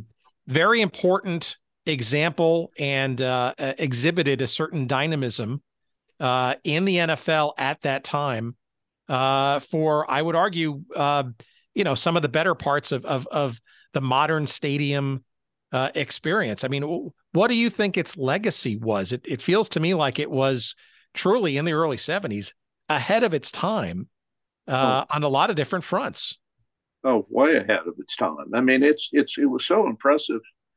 Um, you know, just the the design of it and the hole in the roof. I mean, it just left a uh, left an impression on everybody on there, and, and it was it was really neat how it was located between in the in the the the confluence of those three highways, and and I mean people were driving by it, they were flying over it all the time. It had incredible visibility, and and it was a access was was uh, easy access, and it just kind of like set a model in terms of you know you, know that that in terms of in terms of making it as as as a positive experience for the fan himself. And uh, and it also I think and it took the the rest of the NFL a while to learn this and and is that it could be a moneymaker. And with that it was unfortunate because because he couldn't you know it, it was he used uh, these seat option bonds and things like that, and and and it ran way over budget. I mean, 31 million doesn't sound like a lot, but it was. I think he his budget I think was around 20 initially, and it ran over budget. And so what happened is that the the uh, the st- stadium was, you know, all the revenue had to that was that was creating had to pretty much all of it uh, uh, with with uh, with the exception of a, of a management contract he had, and some percentage of, of concessions, whatever, but it's minor. But all of it went to to paying off debt, and that stayed the case. He had a he had an operating agreement, but but that over time they were able to convert that. It's a long story, but we're able to convert that to a lease, and it o- opened up the whole profit potential of the stadium. And so by the time Jerry Jones Jones came around, uh, you know that thing was just he made it hum and it created enormous cash flow. So you had a great experience coupled with uh, large profit, you know, high, high, profitability for the owner itself. So it's a very nice comp- com- uh, combination of things. By the way, Tim, I think it comes down to a single word prototype. It is, it was the prototype of the modern, of the 2022 era stadium. That's what it was. Whether that stadium is in Katy, Texas, or the new one in Buffalo, New York, or the $5 billion SoFi Stadium, Texas Stadium was and is the prototype of that. Yeah, I think I think that's that's uh, that puts a cherry on the top of it uh, for sure. I look and, and I, I um uh, the uh, the visuals of the stadium. I mean, I you know you can tell me. I it it seems like it was kept in really good shape as well, too. Right? It was. That's not. Uh, that's not. That's not true entirely. Oh, really? Is it? No, okay. I, what was what were what were, how would you describe its last years then? Oh, well, we have a sto- we have a stories about that in the book where Jerry kind of let it deteriorate. And, you know, he was often at war with the city of Irving about that. They finally got their way because the law was on their side or the contract was on their side. But I don't think he was an A plus steward of the stadium in its final days. Would you agree with that, Burke? Yeah, well, ne- neither party was. Neither, uh, and he he had an obligation for preventative maintenance and things, but uh, I think all along the way, uh, not I don't think under Dad's uh, stewardship, but and or Bum Bright, but beyond that, I think there was there was uh, uh, anyway they, there was means they took to save money and and cut back way back on preventative maintenance, and then that whole trend continued and accelerated as they got closer to uh, the determination of what you know what they were going to do going forward. Were they going to you know, rebuild a stadium somewhere else, or uh, were they going to relocate in in in uh, Dallas or, or or Arlington and and and they just and eventually I think they didn't they make the decision to that or announce they're leaving like four years in advance. Uh, right. Mike. Right. And so yeah, just, and, you, and, and so the city, yeah. everybody just quit spending money on it at some point. That's right. And the thing, they just let the thing fall apart. It was a tragedy.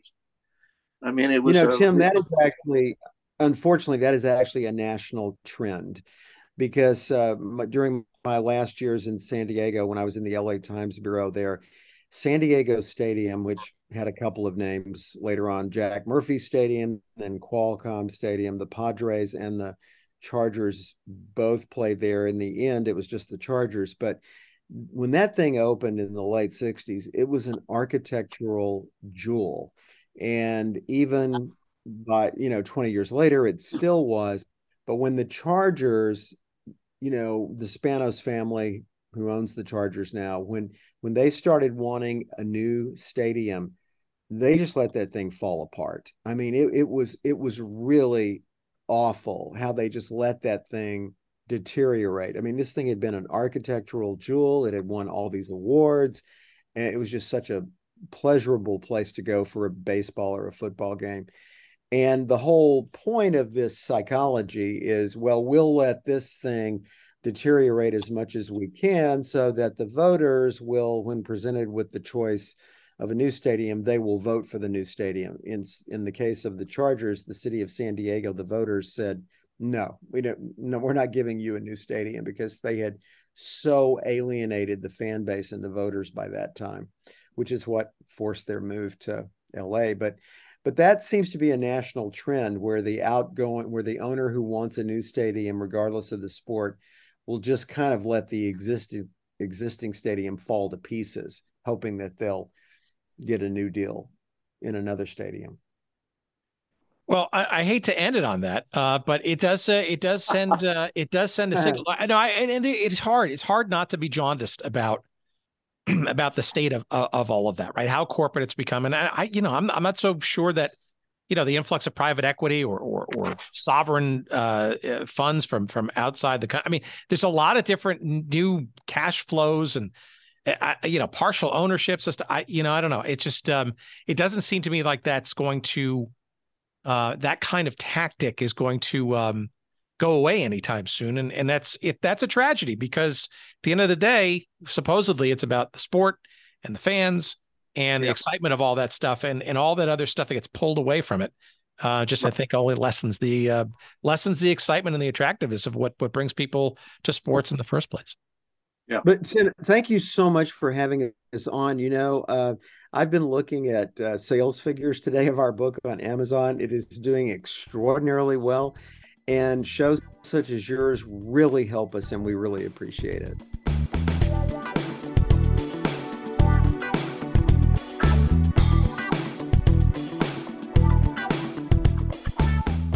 All righty then. That was uh, uh, really interesting uh, stuff. I, I, thought I knew uh, enough about uh, Texas Stadium uh, to hold my own in conversation, and clearly that was not the case. My thanks to Messrs. Murchison and Granberry, and there's plenty more where that came from in the book, which I highly recommend. It is called Hole in the Roof the Dallas Cowboys, Clint Murchison Jr., and the stadium that changed American sports forever. It is published by the Texas A&M University Press. It is available, as they say now, wherever fine books are found. Uh, and of course, we will have a convenient link to it on our website at goodseatsstillavailable.com. Just search up this episode number 287, and you will be whisked away to a link that takes you to Amazon for the quickest purchase that we know of to uh, get that book, uh, whether in physical or digital form. Uh, it's all there for you, and a couple of, uh, of pennies or nickels of referral love come our way when you do such.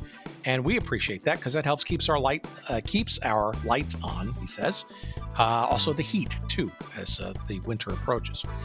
you can follow Michael Granberry's writings in the Dallas Morning News. if you still get the print version, God bless you. but you can also see him and them those writings uh, digitally at dallasnews.com. You can also follow Michael uh, on Twitter at M, as in Michael, of course, Granberry, G R A N B E R R Y. Uh, he's also around on Facebook. Uh, and uh, Burke does not have uh, social media handles, and we are jealous for him not doing so. However, he is um, it was instrumental in a lot of the content uh, at this amazing website that is a, an excellent compliment. If you enjoyed this conversation, you will enjoy this website. It is clintmurchisonjr.com. I'll spell it for you. Clint is C L I N T, Murchison is M U R C H I S O N, and Junior, J R, just J R. Clint Murchison Jr., JR.com. Uh, and uh, some some great. Uh, it's where we found the uh, the audio uh, narrated by Brad Sham at the beginning of this uh, of this episode, and uh, you'll find other uh, audiovisual stuff. You'll find another link to the book there as well, uh, and all kinds of great stuff. Where they're going to be signing and, and, talking about the book, all that kind of great stuff. Um, so, indeed, a great story, and you don't have to be from Dallas or the Metroplex to enjoy it. let's see. You can follow us uh, on various digital means. Uh, check out our website again at goodseatsstillavailable.com. Every stinking episode we've ever done and will do will always be housed there. Of course, you should be following or, or subscribing to us in your favorite podcast player. If you haven't done that already, stop what you're doing and do so so you don't miss a thing going forward. Uh, our uh, social media, uh, for, at least for the time being, you'll find us on Facebook at Good Seats Still Available. You will find us on Instagram at Good Seats Still Available, and you will find us on Twitter at Good Seats Still. Our email address is hello at goodseatsstillavailable.com, and our thanks, as always, to the wonderful uh, Dr. Jerry Payne for all of his audio excellence this week. Uh, we appreciate that as always, and until next week. Uh, God bless. Stay safe. Uh, shop safely, shall we say? And um, uh, we'll uh, take. We'll see you. Take care. Bye bye.